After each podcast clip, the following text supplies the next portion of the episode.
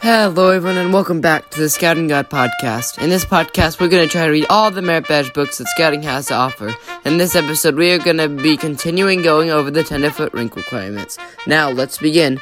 The next requirement is requirement 2C. Explain the importance of eating together as a patrol. Making camp meals special. Mealtime is a terrific opportunity for you to sit down with your patrol and enjoy good food and the fellowship of scouting.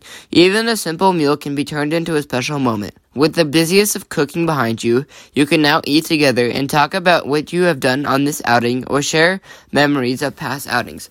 In many troops, the senior patrol leader, assistant senior patrol leader, and adult leaders makes turns eating with the patrol. Having a guest at a meal gives you the chance to show off your cooking skills and also to get your, your guests a little better and to have um, a good time together and have fun eating with each other and you can get to know each other even better. The next section is tools. Requirement 3A says demonstrate a practical use of the square knot. Square knot. The square knot has many uses, from securing bandages and packages to joining two ropes together.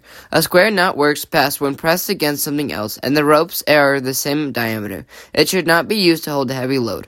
Tying a square knot is easy as right over left and left over right. Here's how. 1. Hold the rope in each hand. 2. Pass the right end over and under the rope in your left hand. 3. Pass the rope end now in your left hand over and under the one that is now in your right. 4. Tighten the knot by pulling both running ends at the same time. Next requirement we have is requirement 3B. Demonstrate a practical use of two half hitches. Two half hitches. Two half hitches can be described as a clove hitch tied around its own standing part instead of a pole, or another way is a taut line hitch with an extra loop. However, you describe it two half hitches, also called a double half hitch, from a loop that can secure the rope into a post or garment. Two half hitches are commonly used to tie guy lines onto a dining fly. 1. Pass the running end of the rope around the post through the garment. 2. Bring the end over and around the standing part of the rope, then back through the loop that has formed. This makes a half hitch. 3. Continue taking the end around the standing part to tie another half hitch, this time outside the loop. Be sure to go around the standing part in the same direction. 4. Pull the knot snug and slide it against the pole or garment.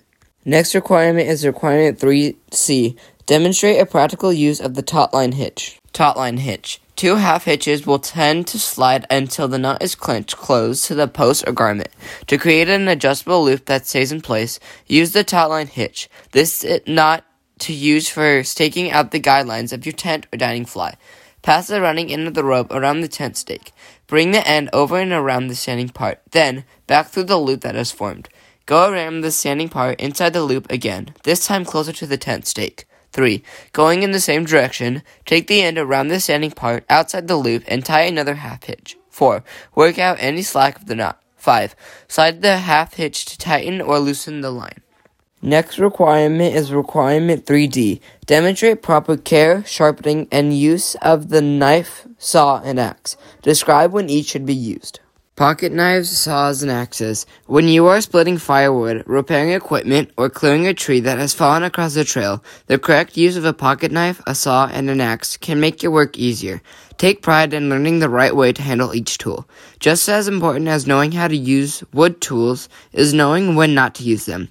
Carving or chopping into live trees may kill them. Hacking out a dead tree and log can leave ugly scars. Never cut any trees without guidance from a camp ranger, property manager, landowner, or your scout leaders. Pocket knife. A pocket knife truly is a multi-purpose tool with hundreds of uses.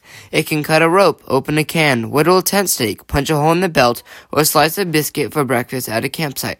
It is only handy for tightening a screw on a pack frame or camp stove, and for making wood shavings to start a fire. Pocket knives come in a variety of sizes and styles. A good general use pocket knife has a can opener, a screwdriver, and one or two blades for cutting. But some knives also include scissors, magnifying glasses, and other tools. A multi-tool is an elaborate version of a pocket knife that unfolds to reveal a dozen or more tools. But bigger is not always better. On most campouts, you are unlikely to need a wire stripper, magnifying glass, hex screwdriver, or fish scaler, and it is not much fun to carry around a knife that weighs half of a pound. Safe knife use. Always keep a knife blades closed, except when you are using them or cleaning the knife. Have only the one blade open at a time. Always cut away from yourself. Never ever cut towards yourself. Otherwise, if the blade slips, you may be injured. Close the blades before you pass a knife to someone else. Keep your knife sharp. A sharp blade is easier to control than a dull one. Obey all regulations about carrying knives in public places, including your school and on airplanes. Never carry a knife with the blade open. Never throw a knife. Never strike a knife with another tool. Never use the point of a cutting blade as a prying tool. The knife might bend or break. Choosing the best knife for the task at hand is important. The BSA neither encourages nor bans fixed blade knives, nor sets a limit on blade length. But many councils and scout camps have restrictions on the types of knives that scouts can use. Always use a knife that is both appropriate and with any established guidelines. Taking care of a pocket knife. Most pocket knives today are made up of a metal that won't rust. However, dust and lint can collect inside the knife, and normal use will dull the cutting blades. Cleaning. Open all blades, wrap a small bit of cloth around the end of a toothpick.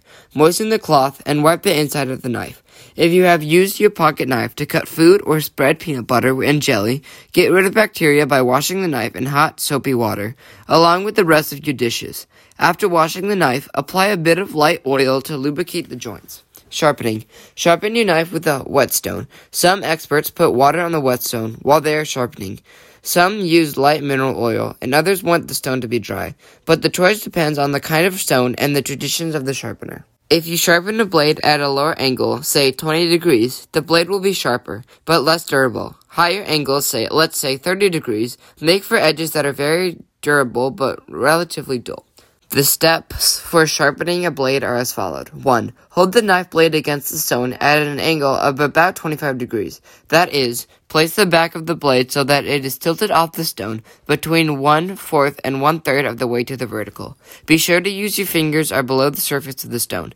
2. Push the blade along the stone as though you were slicing a layer off the top of the stone or moving the blade against the stone in a circular motion to try to keep the blade in a constant angle. 3. Sharpen the other side of the blade in the same manner. Check sharpness by wiping the knife with a clean cloth and examining the edges of the blade in the sun or under a bright light. A dull cutting edge reflects light and looks shiny. A sharp edge is so thin that it has no shine at all. Camp saw. Use a camp saw for most outdoor wood cutting. The blades of fol- folding saws close into their handles, much like the blades of pocket knives.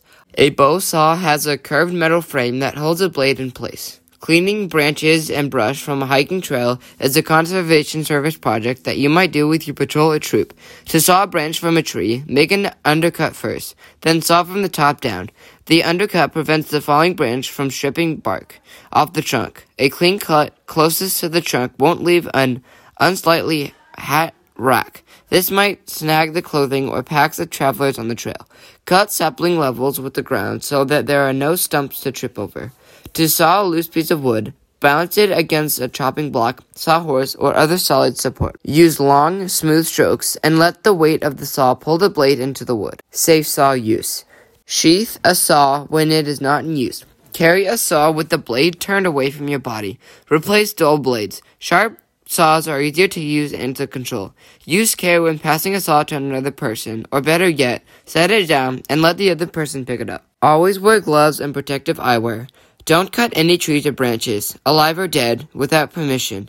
Don't allow a saw blade to cut into the ground, soil, and rocks will quickly dull the teeth. Don't leave a saw lying around camp. Taking care of saws. Treat every saw with the same respect you would give your pocket knife. Protect the blades of a bow saw with the plastic sheath that came with the blade. Close folding saws when they aren't in use, and store them in a tent or under a dining fly. Protect the blade of a bow saw with a sheath made from a sheet of golden hose, cut the length of the blade. Slit one of the hose, fit it over the blade, and hold it in place with a duct tape or a cord. The teeth on a saw blades are set, bent so that they will cut into two even grooves in the wood, and then rake out the shavings in between. Even with the best care, the teeth will slowly lose their set and their ability to cut easily through the wood. Saw blades should be replaced when they become dull. Take along a separate blade when you have a lot of cutting to do. Axe. The axe has a long and colorful history in American forests. Pioneers used axes to cut trails and roads through the wilderness. Settlers chopped down trees to make a way for the gardens and fields. With their axes and related tools, people hoed boars and beams from frontier buildings. Early scouts often carried axes to camp for preparing firewood, sharpening wooden tent stakes, and shaping spears for signal towers, bridges, and other pioneering projects. Today, scouts most often use hand axes to complete conservation projects on trails and in campgrounds. On occasion, they will use them to split cut wood into kindling. As with all wood tools, handling an axe safely requires good judgment and practice. Safe axe use.